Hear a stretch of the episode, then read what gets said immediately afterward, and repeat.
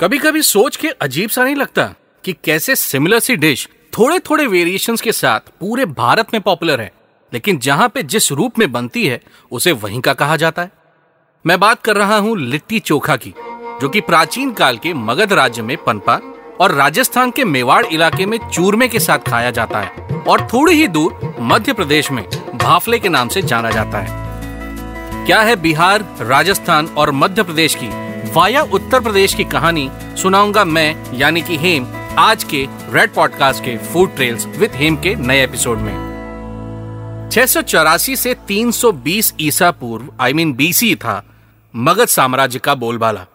भारत के उत्तर पूर्व में जिसे आज आप बिहार के नाम से जानते हैं। बिहार वैसे तो कई कारणों से जाना जाता है जैसे कि वहाँ के मिनरल रिजर्व्स, ब्यूरोक्रेसी में बिहार कैडर का बोलबाला Mahendra Singh Dhoni gangs of Wasseypur etcetera but Bihar इसलिए भी जाना जाता है क्योंकि दुनिया में धूमधाम मचा देने वाला देसी आइटम लिट्टी चोखा बिहार का ही तो है।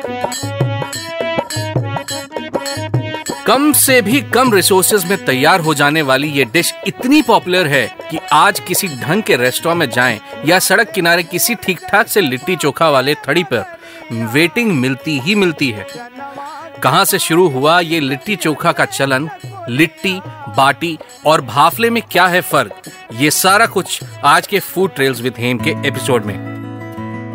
बिहार की उपजाऊ मिट्टी में काम करने वाले मजदूर भी बहुत ज़्यादा थे और मगध साम्राज्य की ख्याति तो अपने चरम पर थी। बहुत ही बेसिक इंग्रेडिएंट से तैयार हो जाने वाला ये व्यंजन फ़ूड एक्सपर्ट्स की माने तो कुछ इस तरह इजाद हुआ था कि कम समय में सैनिक इसे बनाकर जंग तो लड़ ही ले और खेत में काम करने वाले किसान इसे खाकर दम भर ताकत जुटाकर वापस काम पर लग जाएँ।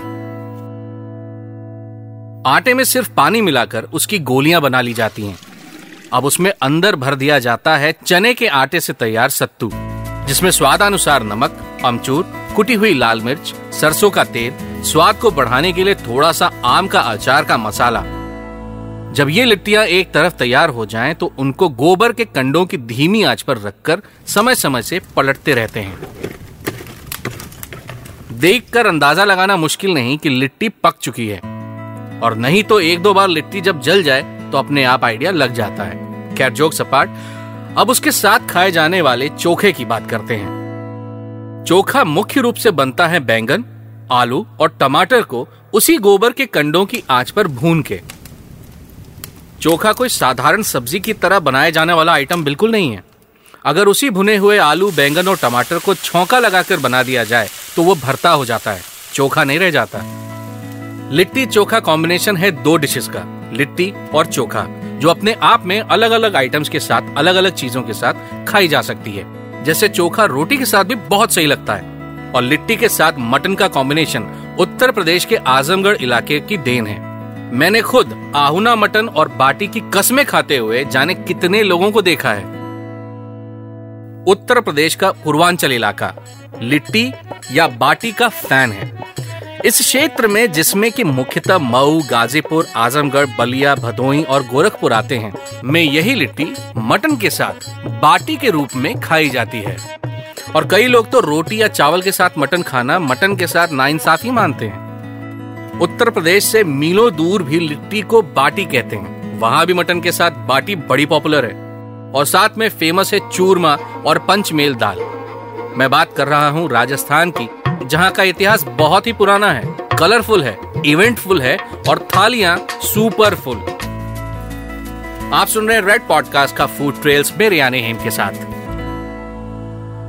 समय के साथ काफ़ी बदलाव भी आए। लिट्टी चोखा सैनिकों और व्यापारियों के साथ बिहार से निकलकर भारत के कई और राज्यों में जा पहुँचा। कहते हैं, रानी लक्ष्मीबाई के साथ उस समय काशी में ऑलरेडी पॉपुलर हो चुका लिट्टी चोखा, झांसी और ग्वालियर तक पहुँचा। लिट्टी जो कि कम पानी के साथ बनाया जाता है, इसलिए थोड़ा सख्त होता है। दो से तीन दिन तो बिना किसी टेंशन के टिक जाता है। इसलिए दूर दराज तक ट्रैवल करने वाले लोगों को ये बेहद पसंद था। सख्त लिट्टी को मध्य प्रदेश के लोगों ने पानी में खोलाकर उसे सॉफ्ट बना दिया और चूँकि गर्म पानी से निकलने के बाद उसमें से लगातार भाफ निकलती रहती है, इसलिए उसका नाम भाफला पड़ गया होगा। बिहार से निकल के लिट्टी चोखा यूपी होते हुए मध्य प्रदेश के रास्ते राजस्थान पहुँच गई थी। ऐसा सिर्फ़ और सिर्फ़ इसलिए हुआ क्योंकि इन सब इलाकों में इस डिश को खाने वालों में एक बात कॉमन थी। ये एक वर्किंग क्लास पॉपुलेशन में पॉपुलर थी। वर्किंग क्लास जिसके पास समय बड़ा कम होता है, संसाधन यानी कि रिसोर्सेज बहुत ही कम होते हैं और कंसंट्रेशन टास्क पर ज़्यादा रहता है। वर्किंग पॉपुलेशन जैसे कि सोल्जर्स जो कि अपने खेमे में गर्म रेत में इन लिट्टियों को दबा के चले जाते थे। जंग लड़ी, वापस खेमे में पहुँचे तो दिन भर की धूप से और रेत की आँच से ये लिट्टी सिक जाती थी। अब अगर बात बिहार की हो तो थोड़ी सी सूखी टहनियों से जलाया, सब्जियों को भुना, चोखा तैयार। या फिर एक बर्तन में पाँच तरह की दालों को एक साथ पकाया और सिकी हुई लिट्टियों को घी में डुबाकर दाल के साथ में खा लिया।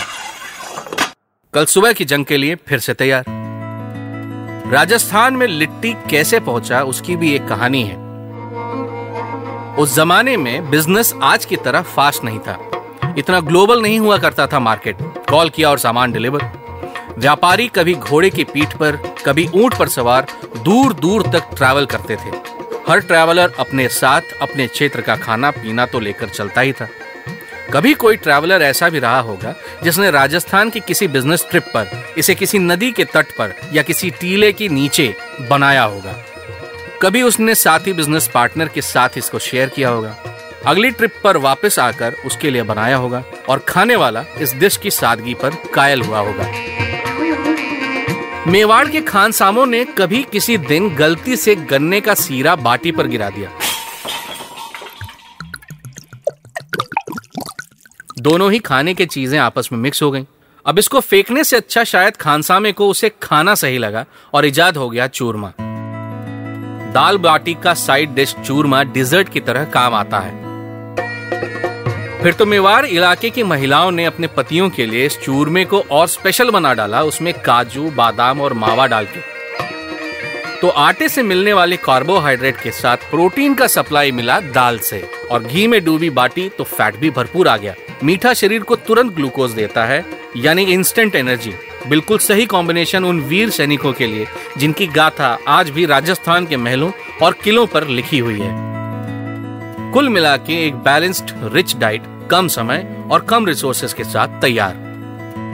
सिर्फ़ एक बारीक सी डिटेल जो जाते जाते आपको दे जाता हूँ। लिट्टी माने जिसमें सत्तू हो, बाटी में कोई स्टफिंग नहीं होती। मोटा माटी ये थम रूल में याद रहेगा तो प्रॉब्लम नहीं होगी। बाकी खाना खिलाने और कहानी सुनाने में कोई यार्ड स्टिक आज तक काम तो नहीं आई, ना आगे आएगी। बस अच्छा खाइए, खिलाइए और सुनते जाइए रेड पॉडकास्ट का फ़ूड ट्रेल्स मेरे यानी हेम के साथ।